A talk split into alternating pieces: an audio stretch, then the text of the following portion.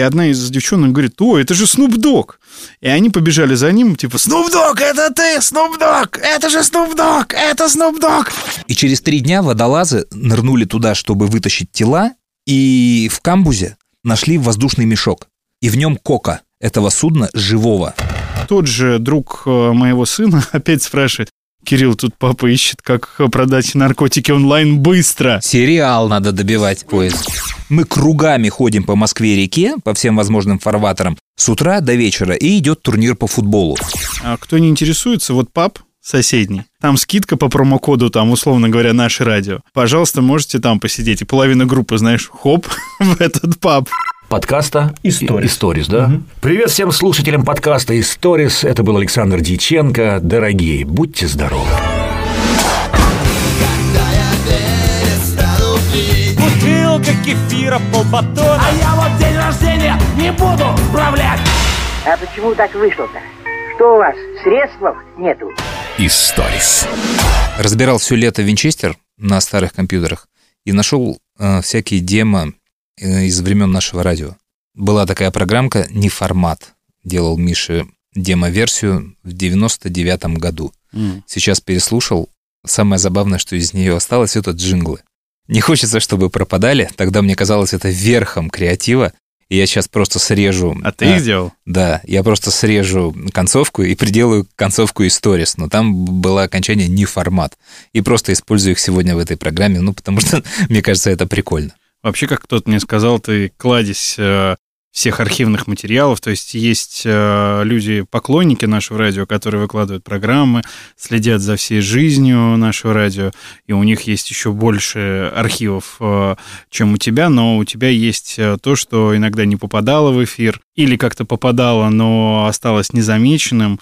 И, конечно, для поклонников нашего радио это, мне кажется, должно быть очень интересно. Да, когда находишь это все, прям о, вздрагиваешь, как это сохранилось. Вот к нам Шахрин придет на днях, и я там расскажу историю про программу, которая не осталась, которую я держал в руках, я ее сделал. Это были демо-версии программы, и ничего не осталось от нее. Ну вот, потихоньку будем выдавать к нам в подкаст. Мне это напоминает региональные э, рекламные блоки, знаешь. Кто заказывал такси на Дубровку? Такси, тройка, телефон такой-то, э, и э, до сих пор эти ролики идут, при том, что если люди знакомы с правом, да, это все незаконно. Ну, вот да. использование музыки, использование, ну, естественно, фраз из фильмов в рекламе именно. Там, о, -о, -о зеленоглазое такси и номер телефона. В Брянске вот до сих пор так делают. Не все радиостанции, но делают. Я уверен, что во многих э, региональных городах э, такое происходит. Спасибо, Игорь, за комплимент. Это просто... Подчеркну еще раз, что это 99 год. Да, это 99 год, тогда это было простительно. Но тогда это было круто. И казалось, что это верх креатива. А сейчас это все выглядит уже так себе. Хотя все равно работает, я уверен, что вот такой формат работает. Тем более, что люди за это не платят.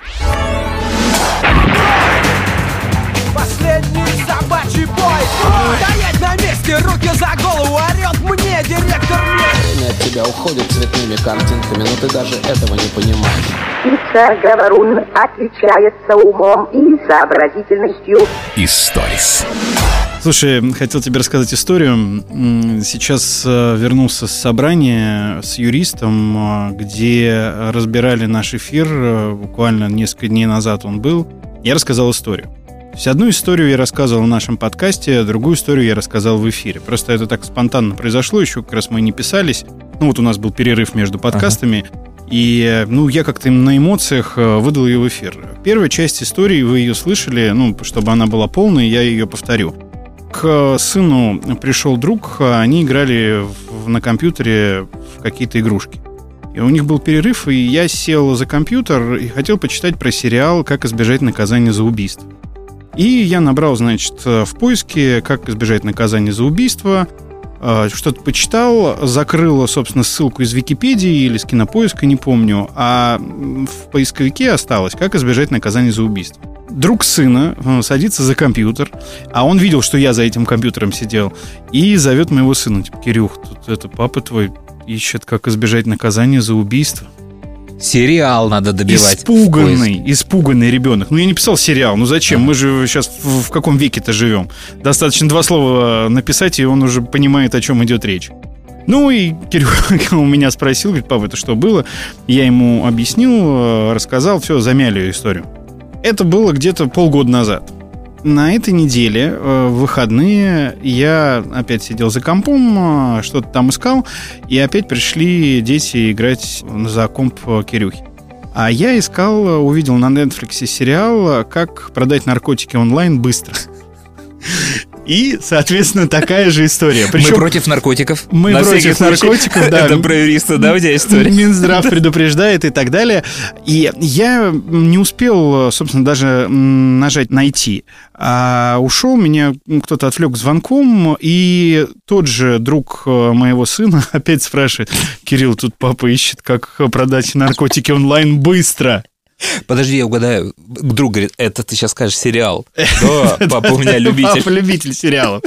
И э, я рассказываю эту историю вот так. Ну, что искал сериал, увидел на Netflix. Какой-то, не буду называть его нехорошим словом, но слушатель, как это часто бывает, обрывок фразы услышал, что я искал, как продать наркотики онлайн быстро.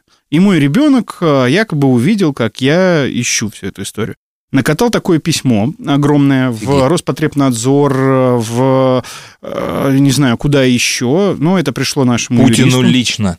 Да, о том, что э, в эфире утреннего шоу пропагандируется продажа наркотиков, продажа наркотиков детям там и так далее и тому подобное, требуя предоставить запись эфира. Чтобы ты понимал, мы сейчас вчетвером сидели и отслушивали этот эфир. Ну, когда все послушали, а никто из руководства не слышал этот фрагмент, юрист не слышал, естественно. И они так переглядываются, говорят, а в чем проблема? Ну, как бы из-за чего? И я им объясняю, как это часто бывает, да, ну, кто-то отвлекся, кто-то в полухо слышал, кто-то услышал то, что хотел услышать. И человек мне написал, Потом в личку в Инстаграм я, конечно, знал, что ты недалекий человек, но чтобы искать э, в интернете, как продать наркотики онлайн быстро, это уже перебор. Что? Я же не виноват, что вы так сериалы... Ну, не вы, а люди так сериалы называют. Прикольный, кстати, сериал на Netflix. Ну, не то, что прям очень интересный. Ну, я несколько серий посмотрел. Ну, а чё, чем закончится вся эта ваша история? Ну, я не знаю, мы предоставим запись эфира, там будет какой-то комитет разбираться, насколько это является пропагандой и так далее. Хотя мы там оговорились миллион раз, я просто знаю, ага. наученный горьким опытом, когда ты рассказываешь о том, что ты вчера выпивал и как тебе было весело, что потом нужно обязательно сказать, что Минздрав предупреждает, алкоголь вредит вашему здоровью, поэтому мы очень часто говорим об этом в эфире, и поэтому очень часто слушатели спрашивают, из-за чего вот эта фраза звучит. Ровно вот э, для того, чтобы потом вам не предъявили за пропаганду наркотиков э, или алкоголизм.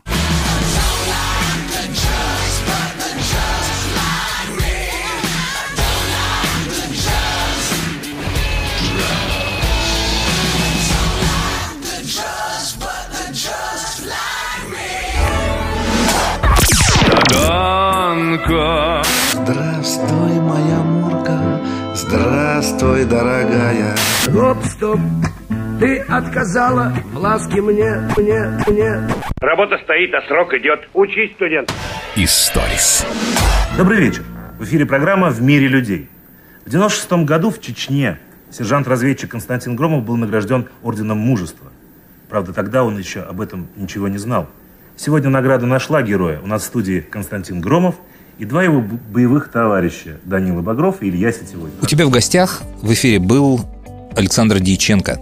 Да, это Дмитрий и забыл, как второго брата звали, Громов. Константин Громов. Да, братья, братья Громовы братья из Громовы. фильма «Брат». Ну, просто самая главная роль, я думаю, по другим ролям вы его не вспомните. Да, его сложно вспомнить по другим ролям, а, причем у него же такая замечательная биография. Он в 93-м году свалил в Штаты, и там учился и работал хоккейным агентом. Колумбийском университете, по-моему, он учился в Нью-Йорке на театральном факультете. Да, вот, но при этом работать стал хоккейным агентом. И в конце 90-х он вернулся в Россию, и каким-то образом он дружил с Балабановым.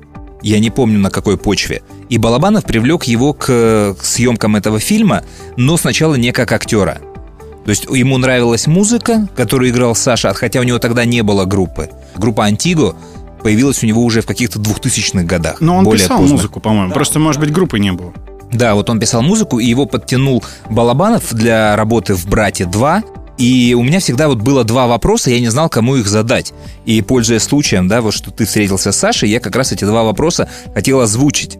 Первая история — это история с саундтреком, э, потому что она не такая явная, как ее рассказывают даже в этом году. Юбилей брата, и Миша Козырев, и многие люди дали э, кучу интервью про саундтрек, а там есть еще небольшая начальная часть, которую Саша, собственно, нам и расскажет. И про хоккей. Э, Меня всегда мучил этот вопрос. Там же все действие происходит в Чикаго. И напрашивается команда Chicago Black Hawks, где играет этот брат. Но команда в кадре — это Питтсбург Пингвинс. Хотя она не называется, нигде никаких плакатов нет, но на раскатке они в форме именно Питтсбург Пингвинс. И я никогда не понимал, то есть почему, зачем, и вот как в кадре появилась эта команда. Ну и вот, Митька мой к тому времени, года два уже, как в Киеве в Соколе играл, когда его на драфт взяли в НХЛ. И сразу в Чикаго. Чикаго Блэк Хокс. Ну тогда так круто это было. Представляешь, брат хоккеист едет в Америку в хоккей играть. Тут киевская братва и наехала. Они связались со своими чикагскими хохлами, там в Чикаго и наехали. То есть, я так понимаю, Саша должен был написать какой-то саундтрек к фильму «Брат 2» в связи с тем, что он там должен был сыграть этого хоккеиста именно в силу своего вот хоккейного опыта. Ну а потом саундтреком не срослось, и, видимо, Саша остался только как актер. Это его, кстати, первая дебютная роль.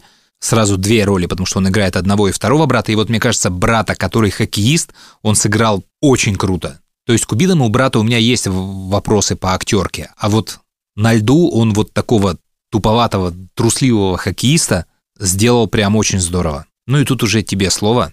Ты его об этом расспрашивал. Да, кстати, Саш, что там за история была с саундтреком и Балабановым изначально? То есть как и почему у Балабанова изменилась концепция саундтрека? Там в чем суть истории? Она в том, что м, он позвонил мне, говорит, Сань, подъедь. Я подъехал на Ленфильм, приезжаю, там такая стопка «Сидюх», и он говорит, слушай, только что Эрнст уехал, вот мы, мы до этого релизили кино через э, канал «Россия», ну, РТР был тогда, а сейчас мы подписали договор с Первым каналом. А у Первого канала Real Records, и у нас по договору мы просто обязаны использовать ту музыку, которую они. И я, говорит, он говорит, я не могу, Сань, взять как бы твое больше, вот никак, а, братан, другой вопрос, вот Помоги мне разобраться с этим совсем. А там вот такая действительно кипа этих вот сидюх Real Records. Вот, он говорит, какие-то австралийцы, там какие-то не, не, то, не то израильтяне, не то австралийцы, это вот хохлы какие-то, это вот еще кто-то, что-то. Я просто сел, начал просто отслушивать, и он просил, чтобы я пометки делал. Я послушал, значит, Би-2, я говорю, слушай, ну вот Варвара прикольная, и вот большие города, прям такой навал здесь, вот гитарный, тогда это модно было, все эти вот 16 бетон, да, да. Группа Ла-Манш, вот единственная песня, так она и, канула в лету, эта группа, а вот песенка, это я галочку поставил. Единственное из того, что он выбрал, а, это, это был э, аукцион. Да, А да, Козырев да, как да, там да, появился? да.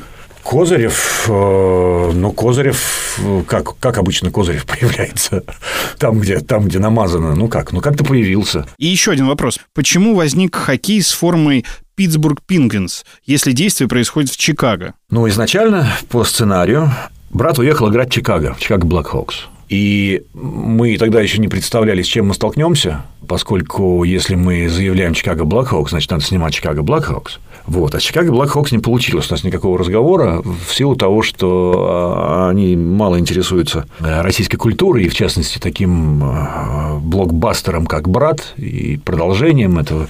Вот, ну, короче говоря, им было это неинтересно. А я, учитывая то, что я работал хоккейным агентом до того и знал менеджеров, и в частности знал менеджера Питтсбурга, где играло там пятеро русских и шестеро чехов, и можно было договориться, изначально можно было как-то с ними, ну, хотя бы какие-то варианты обсудить, хотя бы тренировочный лед можно было обсудить.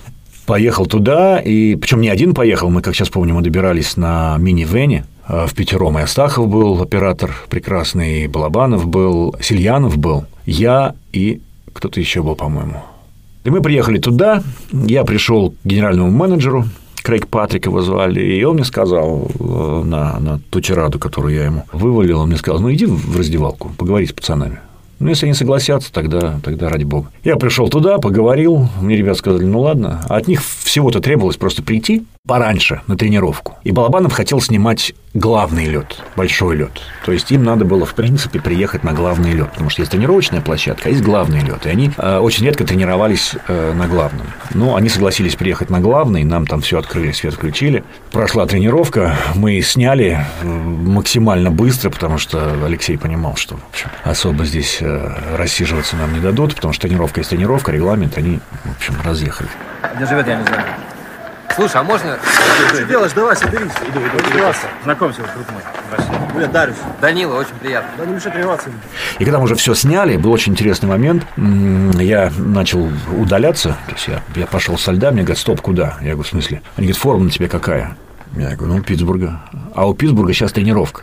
Вот. И после съемки, после съемки я откатал еще тренировку, всю эту раскатку с Питтсбургом. И это было, конечно, это было потрясающе. Ржали они надо мной, конечно. Я над ними. Прикольная история про Питтсбург, э, то есть теперь понятно. И это, я так думаю, нехило увеличило им бюджет поездки, хотя там недалеко от Чикаго сгонять. Он там перечисляет, они ездили в пятером на минивене, еще Бодров был наверняка, потому что Бодров в кадре есть. Ну, зато, наверное, это было бесплатно, и это, в свою очередь, еще и сэкономило.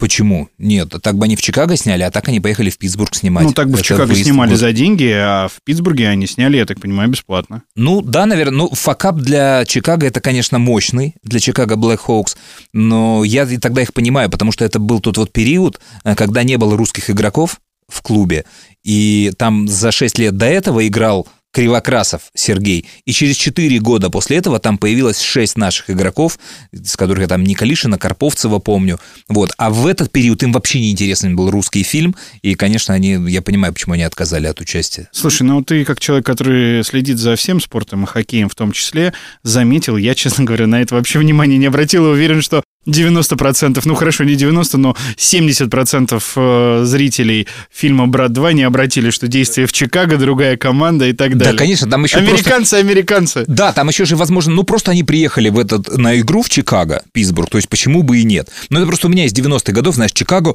и я знаю сразу Чикаго Буллс, конечно, все знают, ну и Чикаго Блэк Хоукс, хоккейных тоже по инерции. Вот. А я там же был в 2006 году. Чикаго? А, В Чикаго, да. И там уже как раз Хабибулин играл. Это главная звезда Чикаго э, наша. И я ходил по Чикаго, у меня был плеер с э, этими песнями. Я посетил все точки возможные съемок фильма, там сфоткался в разных местах. То есть такой хороший был experience. А что еще забавно, вот в Чикаго у ребят, у них ну, не существовало у местных э, русских такого пиетета к саундтреку э, «Брата 2», как к рок-сборнику. То есть, ну, для них все было, ну, рок, там, там Салтыкова еще есть, там стюардессу по имени Жанна поют, то есть их там вот момент, когда Безруков с украинской диаспорой в кабаке там зависает. Вот, вот для них- Безруков? Ой, э, Сухоруков. Когда Сухорук. Сухоруков, да. Вот. А- Они вот это, о, да, очень так, так смешно, прям это настоящие русские рестораны. Это классно. Я вообще эту сцену не помню, кроме того, что он застрелил в туалете там вот э, бендеровцев вот этих. Кто меня пасет? Говори, сука, бендерская. Не трогай меня. Это не я, это Кабоня косой. Русские малявы прислали убить лысого татарина. Где Кабоня? Ресторан Львов. Вы мне, гады, еще за Севастополь ответите. Паровозик облачко Ты бросил меня, ты бросил меня Помнишь, как сказал ты Попрошу внимания. Делайте, пожалуйста, умные лица. Историс. Слушай, а у меня другой вопрос. Э, Я знаю, что огромное количество экскурсий в разных городах существует э, по фильмам, которые там Да. снимались. Вот интересно, уже какие-то русские додумались э, в Чикаго сделать экскурсию по мотивам «Брата 2», как, например, в Нью-Йорке. В Нью-Йорке же, да, есть «Секс в большом городе» или там сериал «Друзья», которые, ну, катаются по прям ну, экскурсионные маршруты и показывают э, Смотри, э, да, туристам. по «Брату 2» нету, но самая знаменитая экскурсия по Чикаго — это фильм «Неприкасаемые», криминальный боевик. А в Подожди, Нью- а с кем там? э, Кевин Костнер, Шон Коннери. А, все, все, все, понял. Э, Это знаменитая сцена коляска, когда на вокзале катится. Да-да-да-да. Вот я был на этом вокзале, тоже на лестницах этих фоткался. А в Нью-Йорке-то, э, правильно говоришь, вот секс в большом городе, э, она есть, и она работает. А друзья, я на ней не был. Это что за фейк? Он снят в павильоне весь. Нет, ну там есть же дом, вот, э, Да, который- да, который на заставке. На заставке, да. Ну, это странная такая экскурсия. Просто «Секс в большом городе» они возят по точкам, и они в каждой точке показывают кусок из фильма. Где это было. То есть давайте бухнем здесь вот коктейль. И все, сразу ты смотришь сцену, которая там... Я был единственный мужик в этой поездке. А, ты ездил, да, Да, конечно, я ездил, мы приехали, тоже 2005 год, что ли, был. И нечего было делать, я говорю, так, все, поехали. И я прямо был такой звезда в автобусе. А вот этот вот. А, ты еще и русский? То есть там такой, знаешь, двойной сэндвич был. И там был еще какой-то один мужик, второй, но он вообще не знал. То есть я как-то участвовал еще в разговорах. А мужик, он просто со своей женой, там, я не знаю, с кем-то такой грустный, прям вот он спал, он вообще ничего не знал. Он бы с удовольствием не выходил даже, знаешь, из автобуса. Да, это у них, конечно, хорошие штуки. У нас в Москве тоже, на самом деле, есть пару таких экскурсий, но они не по конкретному фильму, а вообще Москва в кино. То есть возят и показывают. Я помню, когда мы в Лондоне были в командировке от нашего радио, и мы были с рекламодателями, ну, это такая достаточно распространенная практика, когда э, радиостанции, ну, я думаю, и телеки тоже, вывозят своих рекламодателей крупных, там, руководителей агентств или прямых рекламодателей на разные в экскурсии, в разные страны. У кого-то это прям дорого-богато, у кого-то чуть креативнее, беднее, но при этом тоже интересно. И вот мы вывозили наших рекламодателей в Лондон. И когда мы приехали в Винзор, а, экскурсовод говорит, так, вот кто интересуется, да, жизнью а, и историей, вам будет интересно. А кто не интересуется, вот паб соседний, там скидка по промокоду, там, условно говоря, наше радио. Пожалуйста, можете там посидеть. И половина группы, знаешь, хоп, в этот паб. Мы вас здесь подождем. Но я ходил, мне было очень интересно. Очень крутая экскурсия. Очень. Да я сам могу такие экскурсии по Нью-Йорку водить, кстати, легко. А мы в день, когда прилетели в Нью-Йорк и заселились в отель, э, сразу вышли погулять, мы на Манхэттене жили, и попали на съемки фильма «Я легенда» с Уиллом Смитом. Причем мы вышли на эту площадь, которая оцеплена, я вижу по фонарям, по свету уже темно. Там а, экшен, идет съемка какой-то сцены, все работает, работает. А, я говорю, пошли, пошли, там что-то снимают. Мы подходим, значит, к этой куче, ограждению, да, там заканчивается какая-то съемка, то есть все, стоп, там выключают часть света, люди расходятся, и дальше перерыв на несколько часов. Вот я пока шел, успели снять, видимо, эту сцену, мы подошли, все, я разобрался, но это же всегда прячут, не стоит, знаешь, большой э, плакат. Здесь снимают фильм «Я легенда». Возможно, вы увидите Уилла Смита. Да, в да, всё 2021 спрятано. году. Вот, и я ходил, смотрел, то есть, ну, а странно, ты такой приехал в Нью-Йорк, э, ты хочешь спать очень, и, и что здесь ждать? Когда начнется следующая, начнется ли она вообще? Я час, наверное, простоял, вот я просто запомнил декорацию, я запомнил все, что происходит, там картинки, и потом уже, когда фильм вышел, я понял, что снимали вот этот вот фильм. Ну, конечно, никакого Уилла Смита я не видел, ничего там не видел. По поводу Нью-Йорка, моя племянница, которая сейчас э, живет в Майами и уже не раз э, становилась, э, собственно, одним из участников нашего подкаста «Историс», ее зовут Дина, она очень долго жила в Нью-Йорке, очень жила в центре, и она постоянно там встречала разных э, известных э, людей, но она вообще к этому очень спокойно относится. И моя жена поехала с подругами, м, их там было 5 или 6 человек, э, к ней в гости вот в эту маленькую квартирку. И они сели на крыльцо и курят, сигареты сидят. И идет э, темнокожий парень, и одна из девчонок говорит, о, это же Снуп Дог. И они побежали за ним, типа, Снуп Дог, это ты, Снуп Дог, это же Снуп Дог, это Снуп Дог. А он курил косяк шел, прямо вот по улице. Они его догнали, сфоткались. Я попробую попросить найти э, эту фотографию с ним. А он, оказывается, ну, племянница, говорит, да он живет здесь через дом. Да как он ходит и курит по улице траву? Он говорит, ну, тут как бы более, тут не легализовано, но э, по-разному относятся. То есть, в принципе, если ты не продаешь, ну, тебе могут сделать замечания там, но особо никто тебя тут кошмарить не будет. А так как он вообще амбассадор всей этой истории, вот, то он может себе позволить. Он говорит, я периодически здесь, вот когда выхожу из дома, вижу, он прогуливается то с маленькими собаками какими-то, то вот один он в шубе был. С Тимати. Вот. Ну, такой вот, знаешь, как из клипа. И у них есть фотка, знаешь, там шесть пьяных женщин, и он напуганный с косяком. Come on and get your groove on. Come on and get your groove on. Put your hands up high and move your body. Get your groove on. Come on and get your groove on. Come on and get your groove on. See, that's all we gon' do is move and groove. So get your groove on.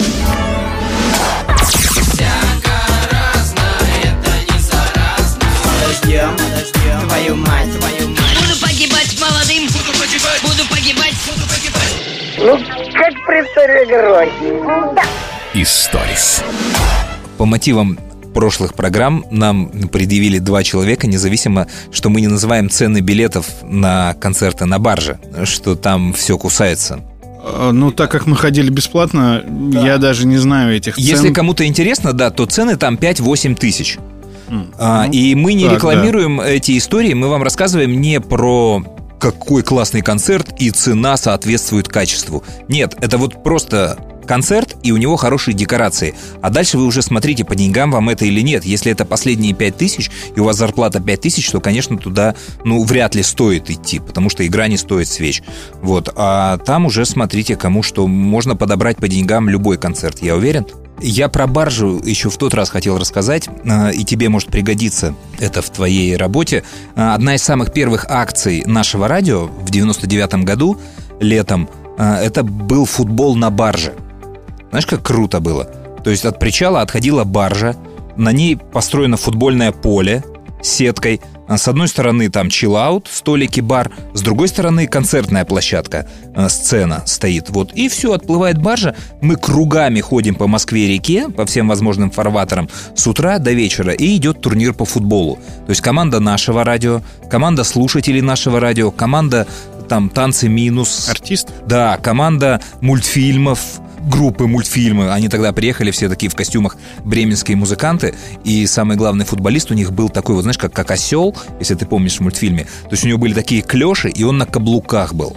И он вот в этой обуви пытался играть в футбол. Но А, когда я он думал, там... что он так хорошо играл, что... Нет, он там мало кто умел играть из этой группы в футбол, но, по-моему, когда он сломал то ли Петкуну, то ли кому-то из станции минус, ну, ногу, ну, там так мощно заехал, все, группу мультфильмы сразу дисквалифицировали, вот, и турнир продолжился без них. И довольно быстро улетели все мячи за борт. Причем, если они как бы улетали по ходу судна, то там был специально обученный такой человек, у которого был очень длинный сачок. И он успевал подхватить мяч и достать. А если мяч улетал с кормы, ну, все, с этим мячиком прощались. И в какой-то момент там очень, ну, понятно, осталось четыре последних мяча или пять, и там что-то ввели какие-то правила, сильно не бить, что-то там. Ну, в общем, чтобы эти четыре мяча не потерялись. И славно мы так ходили по этой Москве-реке, так что возьми э, на вооружение. Слушай, за всю историю нашего радио огромное количество было футбольных турниров. Обычно, конечно, это было к чемпионатам мира или Европы. И вот сейчас даже вот в бытность мою э, в нового прихода на наше радио за последние пять лет мы играли турниры против музыкантов, против наших слушателей. Я просто вспоминаю историю, как сложно было найти музыкантов, играющих в футбол. Вот ты сказал про Питкуна. По-моему, Питкун всегда классно играл в футбол. Да. Он э, любил и, возможно, любит футбол, но он охотно принимал участие. Квартеты всегда участвовали в этих турнирах, э, потому что у них и свои театральные турниры. И, собственно, Андрюха, кстати, играл, я не знаю, и сейчас, может быть, играет старый уже. за сборную театра «Квартет И», так как он был одно время их звукорежиссером. Пусть формальным, но все равно ты делал для них определенные для их спектаклей работы, поэтому нельзя было, наверное, назвать Да. тебя вот стопроцентной подставой. А да? это, ребята, они как раз, это самая главная команда, которая всегда играла честно и всегда боролась с подставами на всех турнирах. И реально я выглядел у них как самая большая подстава. Но поскольку я был в титрах Дня радио и Дня выборов спектаклей и делал все их присутствие на нашем радио, ну, это было очень законно. И я не помню, вот кто еще из э, наших артистов от формата «Наше радио» хорошо играл в футбол или играет в футбол. Я помню, там на барже еще был Сид э, из тараканов. Он напился, и мы когда пришвартовались, уже все расходились, он сказал, а, у меня сын родился. И там все, о, поздравили его. Но он не играл в футбол вообще. И мы однажды делали программу то ли Евро 2004, то ли какому-то чемпионату мира, и пришел Сид на наше радио, и я говорю, ты знаешь что-то про футбол? Он говорит, конечно, давай. А у меня был смысл, что мне нужно было просто ну, ряд вопросов, и на них просто получить от людей ответы. И Сид садится, и я задаю ему один вопрос. Он выдумывает какой-то ответ нелепый. Я задаю второй вопрос, третий. И после третьего вопроса становится понятно, что он ну, просто знает, что есть такой вид спорта, но ничего в нем не понимает. Я говорю, Димон, что происходит? Слушай, Андрюха, очень нужны эфиры. Очень нужны эфиры. Напиши мне, пожалуйста, ответы на эти вопросы, и я тебе их все прочитаю. И я ему написал все ответы, представил их своим вопросам, и Сид получил эфир, за что он был мне очень благодарен. И он очень органично, мне кажется, может притворяться. Да, да, вот тогда актер был такой, что... Не, ну он и сейчас прекрасно говорит. Я имею в виду, что он классно формулирует э, любые ответы, а тут он, когда они написаны, мог э, это все представить очень реально. Фонограммщик!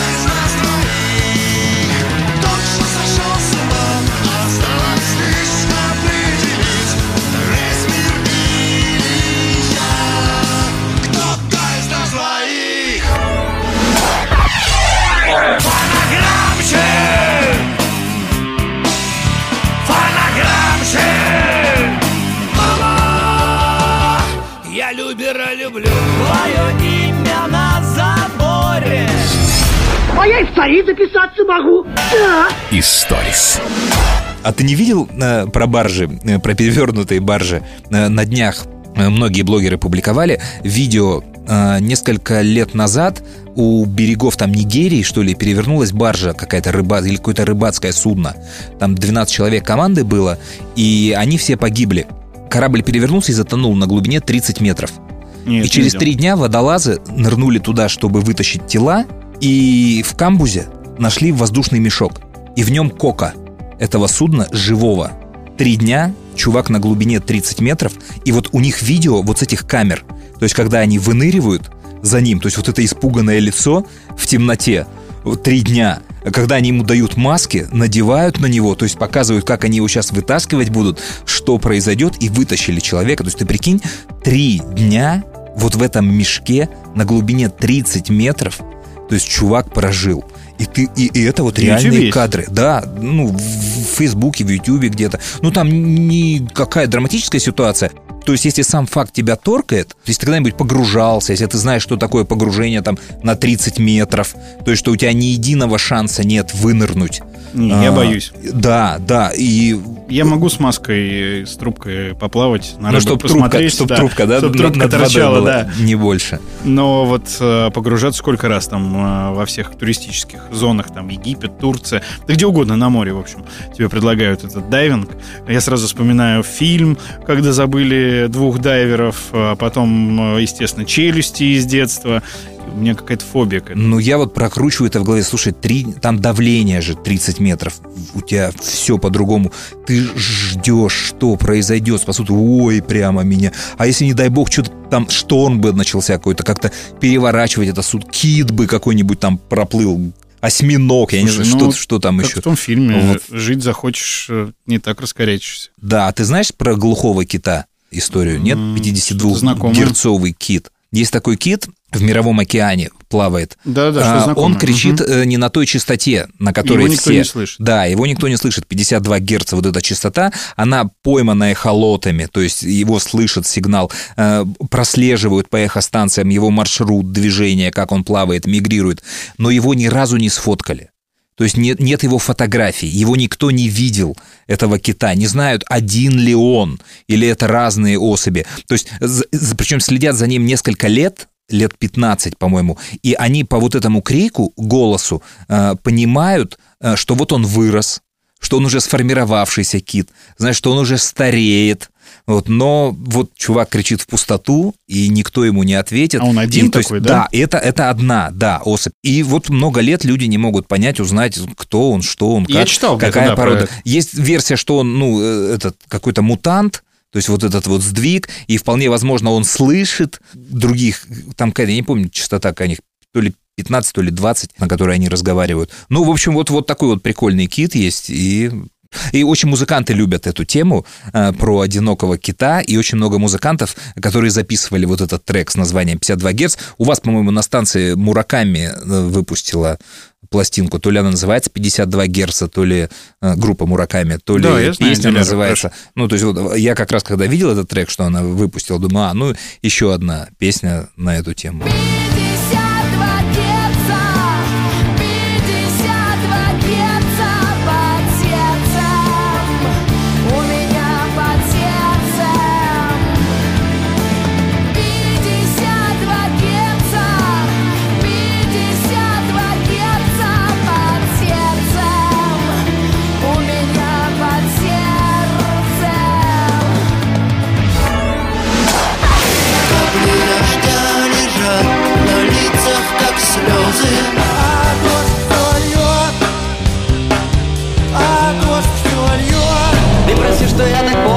Дождь Ну, после такого дождя жди хороший осел.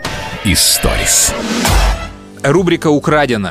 Это когда мы подрезаем какой-то кусочек, историю откуда-то, она нам не принадлежит, но э, она очень забавная, и мы хотим ее показать. Ты Видел э, историю с передачи «Одноклассники» на канале НТВ в 2012 году, когда приходили одноклассники Путина? А, нет, не видел. Про уточек историю? Нет. Ну, то есть про уточек я не помню, откуда я знаю. Навальный, борьба с коррупцией. Да, да, да, да, вот. А вот эту историю не помню. Кстати, в связи с этим, вот тебе будет забавно, тут, собственно, рассказывать нечего. А, Я ставлю историю, как она есть. Итак, это передача канала НТВ, когда в студии собираются одноклассники известного человека. Этот выпуск был про Владимира Владимировича Путина, и вот его одноклассники рассказывают историю про поход. Все очень просто было. Дело в том, что Вера Дмитриевна в походах посылала нас э, по очереди. Сегодня один идет в магазин за продуктами, завтра второй. Так. И вот наш Алехов Николай, замечательный, был командирован в ближайший населенный пункт для того, чтобы добыть какой-то еды. И вот мы сидим, ждем, а что-то его все долго нет и нет. И вдруг оттуда сверху идет Алехов и пасет вот несколько штук этих самых э, утят. Этих уток все равно надо было как-то ликвидировать. Живыми мы их в Ленинград взять никак не могли. Так. Но дело в том, что сами утки почему-то не хотели в котел прыгать. Что-то никому не хотелось отрубать им головы. Всем было жалко птичек. Все отказались. Тогда Володя встал и сказал, тогда что получится, что мы останемся без обеда, без еды? И тут, как всегда, по обыкновению, самую сложную, самую неприятную задачу пришлось взять на себя Путину. Скажите, Ну то есть и, общем- был реальный, ну, чтобы э, не было уткам обидно, был реальный приговор, что Да, судим да, тута да, за- и зачитали приговор, да. А как это выглядело? Ну, Вы, ты, утка, уже- приговариваешься к смертной казни. Ну, на как-то так, да. Хитрость состояла в том, что утки-то у нас плавали, а одна все время уплывала в сторону. Вы Значит, наказывали? Да, вот она Самую была первая, она выбирали. была наказана. Ага. Вот И то есть Владимир Путин, накидывая мантию, выступая в роли судьи, приговаривал... Приговор он не, не зачитывал, А, выносил приговор. другой человек а ему выносил досталась приговор. вот эта неприятная, тяжелая задача отрубить ей голову. Он взял топор, вы только мне скомандуете, вот раз, два, три, и я тогда ударю. Ага. Ну, то есть уток он ликвидировал с закрытыми глазами, чтобы не смотреть на них, Да, правильно? может и с открытыми, может с закрытыми, но ликвидировал. А как это вообще во- возможно? Ну, как они это в эфир пропустили? Ну, Я не понимаю, я не знаю, это вот история, вот она в Ютубе есть, я не придумал, это не монтаж, это можно открыть и посмотреть. То есть смотри, история, да, дети пошли в поход с учительницей, и у них нет еды. Это раз, да. это вообще как? Дальше они посылают человека куда-то за едой, и он пригоняет уток. Ну, давай, ладно, возьмем положительные эффекты, что это все-таки утки были какие-то дикие. Да, да неважно, короче, где он взял уток, он украл уток. Да нет. Они их привели. Я даже готов допустить, что хорошо, он нашел там уток, гуся, кур, курицу, неважно. А, Но зачем суд над ними устраивать? Как бы оправдать то, что... Чтобы какое-то моральное оправдание, да. Да, вы их... Ну, это сейчас очень похоже на то, что происходит у нас в стране. Это же такая аллюзия. То есть не- даже если оставить в стороне Навального и вот этих уточек совпадения, то вот сам факт каких-то уток, которые никому ничего плохого не сделали, их привели, придумали, так, а давайте, а ее наказали, ну там сказано, за то, что она оставила якобы своих детей. Поэтому смертная казнь. Все, ювенальная... Я... Это чудовищный портрет, э, да, в современной какой-то действительности. Ну, собственно, тут обсуждать нечего, потому что мы это не перешутим с тобой. Это, это очень сильно. Я, честно говоря, преклоняюсь перед твоими талантами находить такие истории и помнить их. Не, я не помню, она случайно совпала. Ну, вот такая вот история. Я помню давно учили меня Отец мой и мать лечить так лечить Любить так любить, гулять так гулять Стрелять так стрелять но утки уже летят высоко летать, так летать. Я им помашу рукой, летать, так летать. Я им помашу рукой.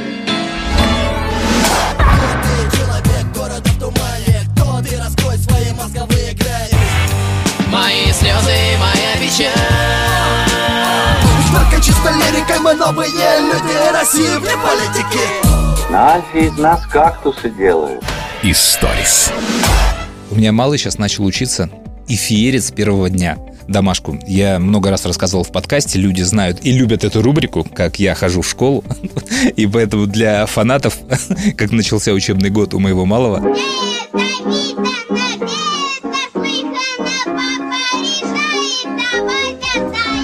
он, он очень ленивый. Сколько он ему лет? Не любит, 9. Он очень не любит учиться и очень любит поесть.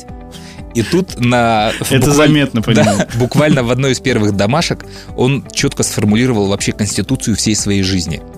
Они проходили местоимения, и слово местоимение он написал, ты нарочно не придумаешь, мясоиление. Я когда увидел, я глазам не поверил. Что?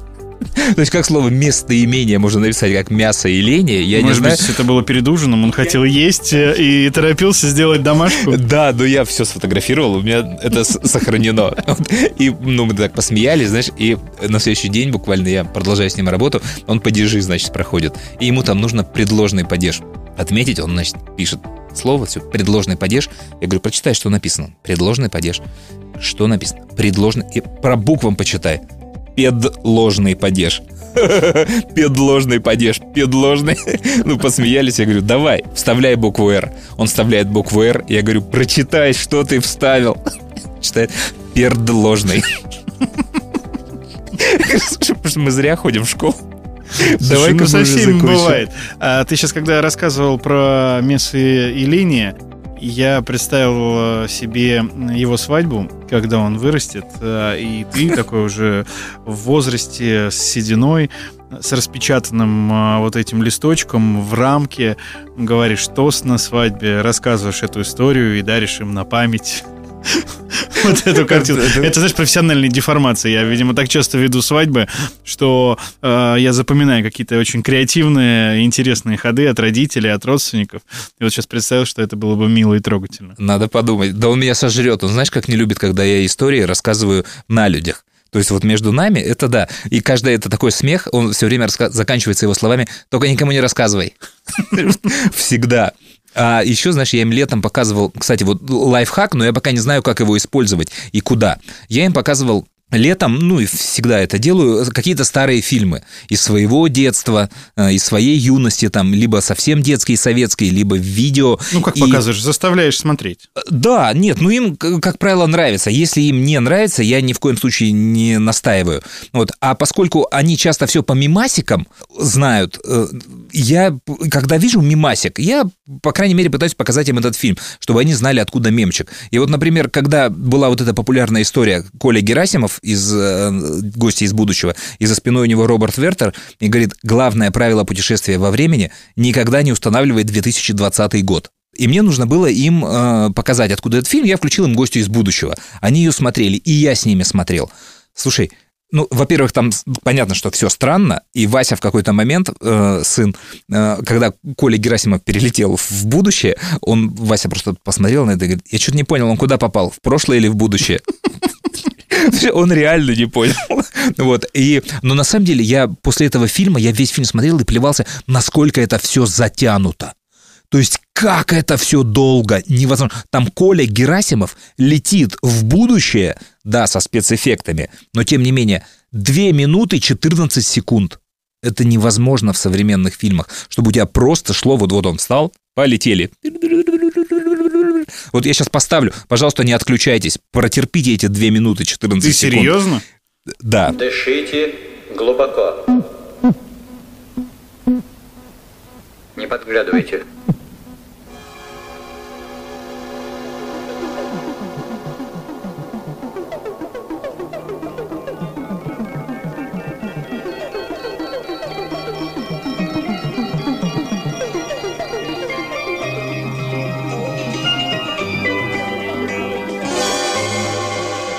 Я когда искал этот фильм, я не обратил, я на торрентах видел истории, но сначала не обратил внимания, а потом оценил, какая это крутая штука. Фанаты фильма сделали кат-версию. То есть они сократили этот фильм, убрав всю вот эту ерунду. То есть он в будущее летит у них 5 секунд. И этого вот так, выше крыши. И, чтобы ты понял, хронометраж фильма, там 5 серий, э, это 4 с чем-то, 4 часа идет с лишним. Они сократили его до двух. И это идеально. И вот я понимаю, что сейчас, в принципе, для всех старых фильмов, а возможно, сами пра- правообладатели фильмов, они бы могли сделать вот такие короткие версии своих картин, и это бы зашло.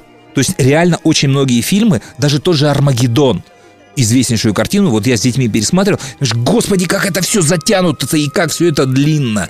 И вот не лишняя такая штука повырезать, сделать какой-то портал с короткими версиями этих фильмов, но по авторским, конечно, мы это ну, не попадем, поэтому я не знаю, как отсюда вытащить деньги. Представляешь, как э, режиссеру тяжело, когда ему нужно вырезать, сокращать, делать версию там для телека или для кинотеатра. Ну ты вот э, человек, который, собственно, монтирует наш подкаст, у тебя бывает такое, что ну, жалко вот э, что-то вырезать, не вырезает э, и так далее. Ну, хотя мы не сильно ограничены каким-то хронометражом. Да, мы... мы для себя решили, что это будет час, но я думаю, что никто сильно внимания не обратит, если это будет час 10 и так это далее. Это очень просто, да, если идет час 10 у нас подкаст, это значит, я вот именно мне было жалко, и я не нашел, что логично отсюда вырезать.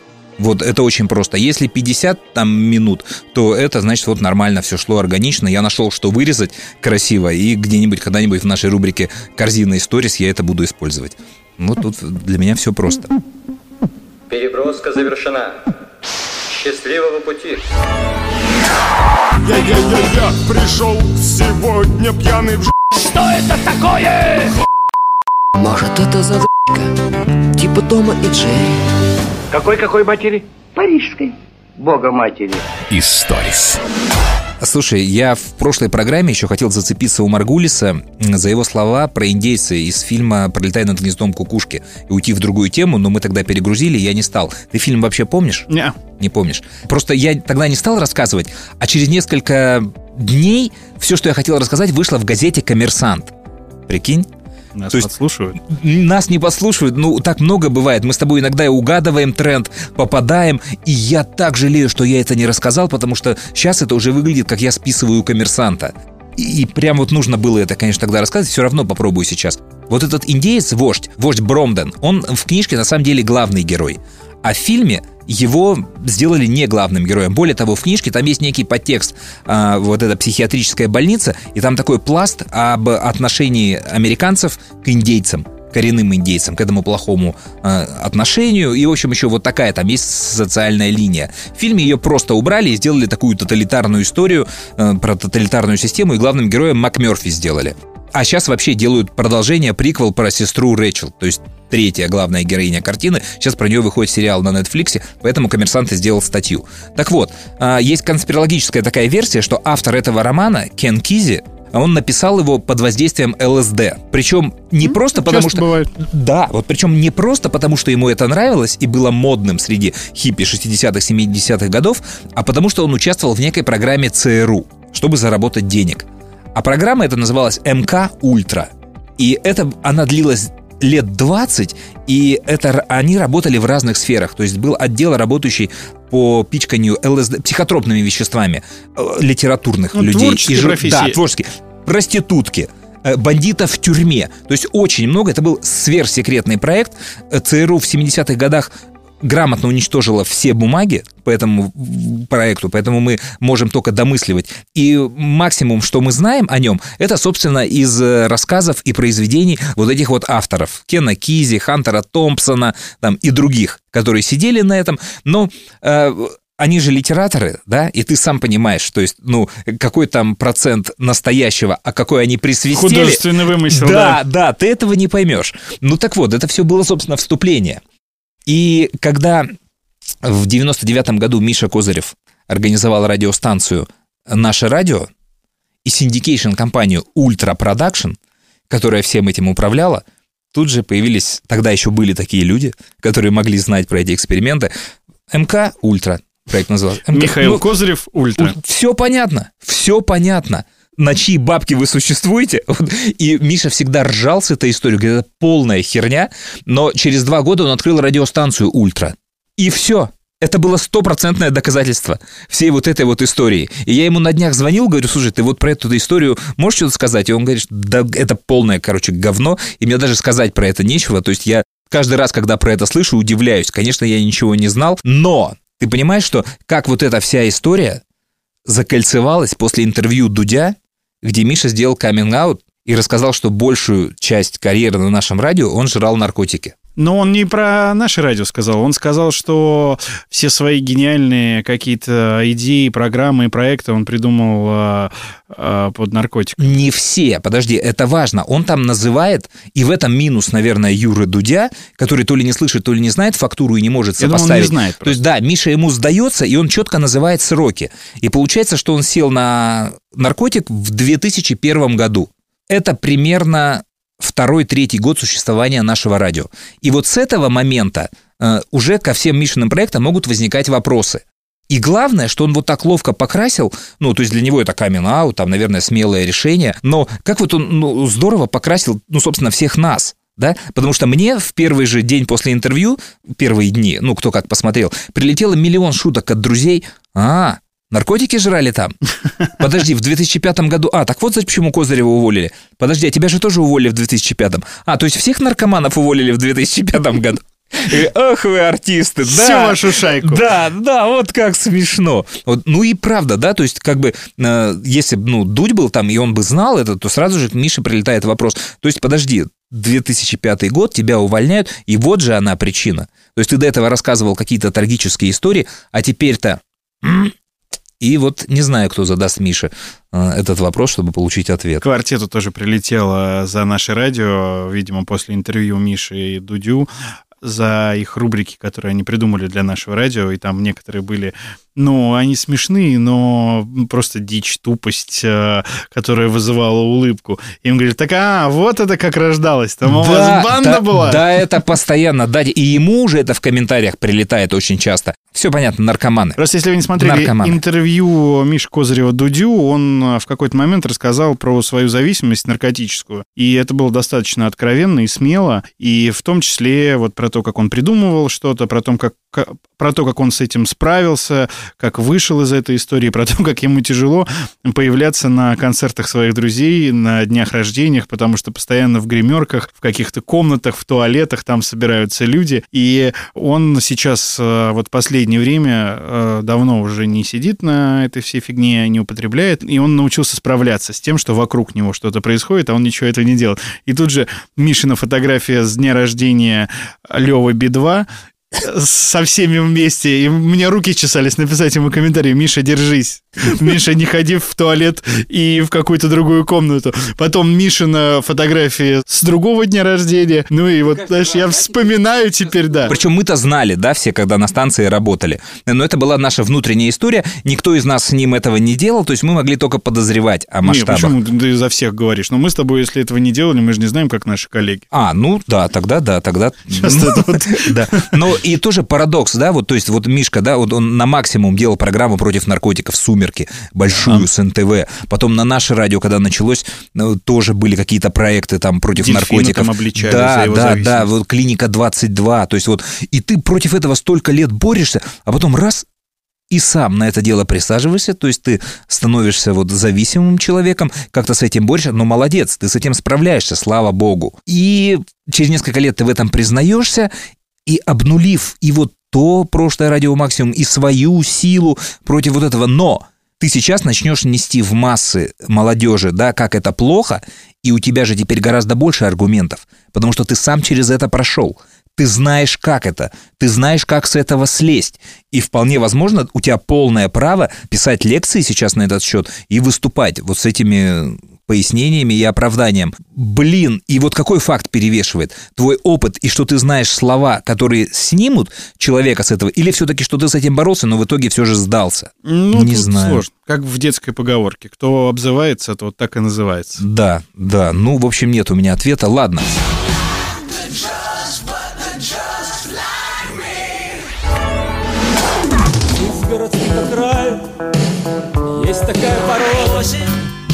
больших голодных Короче, здравствуйте, я пес. Спокойно. Здесь нет никаких собак. Историс.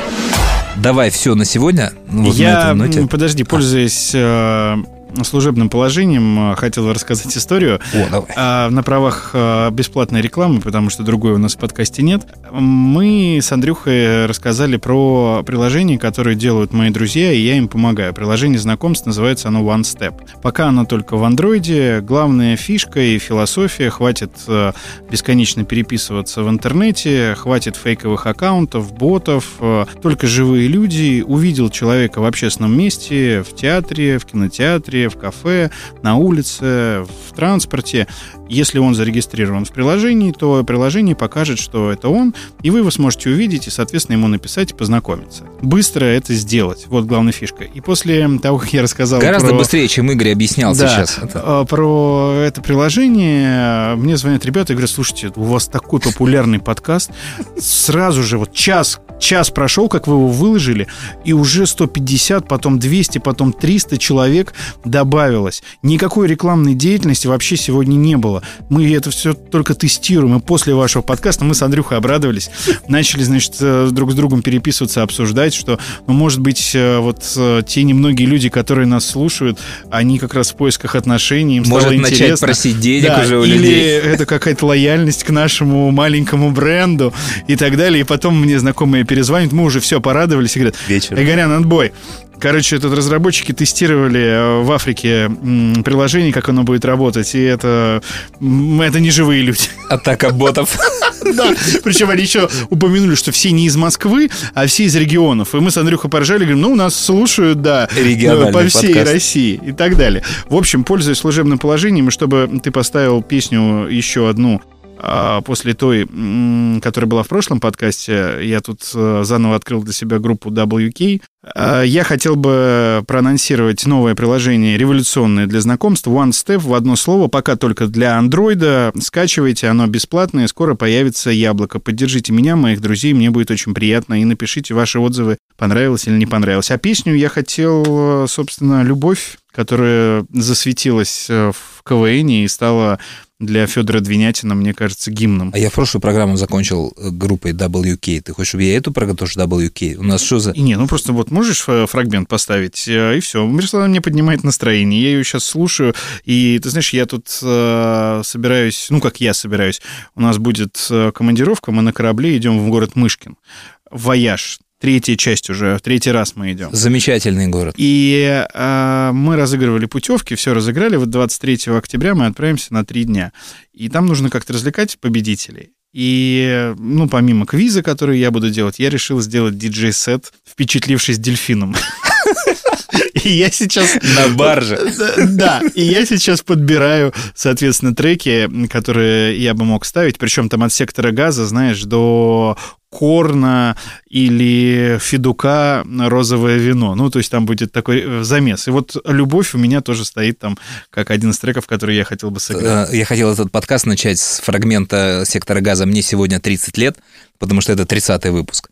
Но подумал, что что-то у нас много э, сектора, Сектора газа. газа? Да, хотя вот помнишь, я шутил про сектор газа и Брежнева в КВНе. Вот один из последних КВНов, они прям как нас слушают, добивают. Там появились пародии на фильм «Танцор диска». Ты смотрел фильм «Танцор диска»? Ну, я не смотрел, у меня мама любитель индийского Вот именно. кино, но мне кажется, они Вот все именно. одинаковые раньше были. Вот именно. то есть раньше они везде танцевали и пели во всех фильмах, а сейчас, когда ты в ленте видишь Фейсбука какую-то дичь там про роботов э, Вот. и так Сейчас далее. только так индийское кино Э, присутствует, Это конечно. новое индийское кино, но ты не можешь, э, собственно, отлипнуть от экрана, потому что это дичь, которая там творится, и все, что они снимают, ну, непонятно, как это можно смотреть, но, видимо, пользуется популярностью. Все. Ладно, все, Спасибо. давай, на сегодня все. Пока. Пока, пока.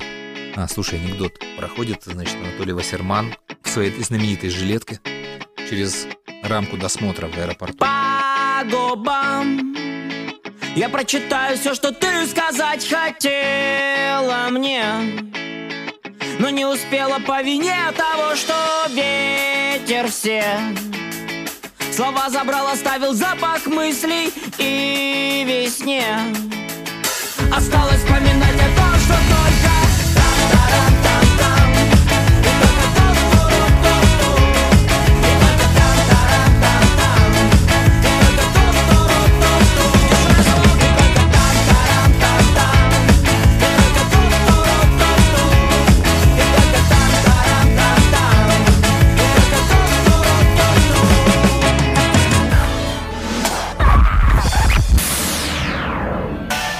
из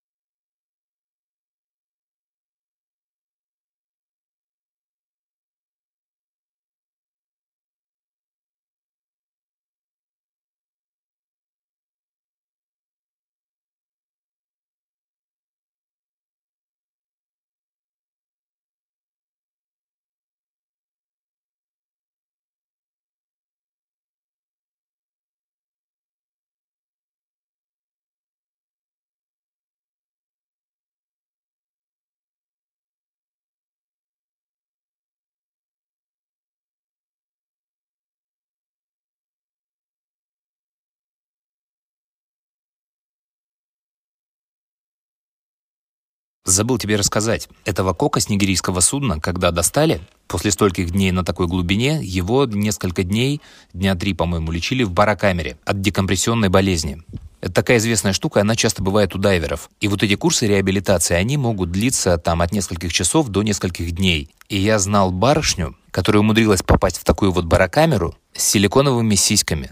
А там смысл в том, что ты заходишь в эту камеру с третьим размером, а выходишь с пятым. Потому что азот, попадая через мембрану в эти в импланты, он внутрь входит, а обратно не выходит. И позже в той же тусовке я знал ребят, которые где-то там долго пытали девчонку, силиконовые у нее сиськи или не силиконовые, и каким-то образом втерли ей, что ей нужно какую-то процедуру в барокамере принять. И привели ее на процедуры, все, значит, и перед этим предупреждает ее врач, что вот если у вас что-то такое, то э, будет опасно, и вам вот этого нельзя. И, и она, она немного подумала и сказала, что так, я на эту процедуру не пойду, у меня живот болит.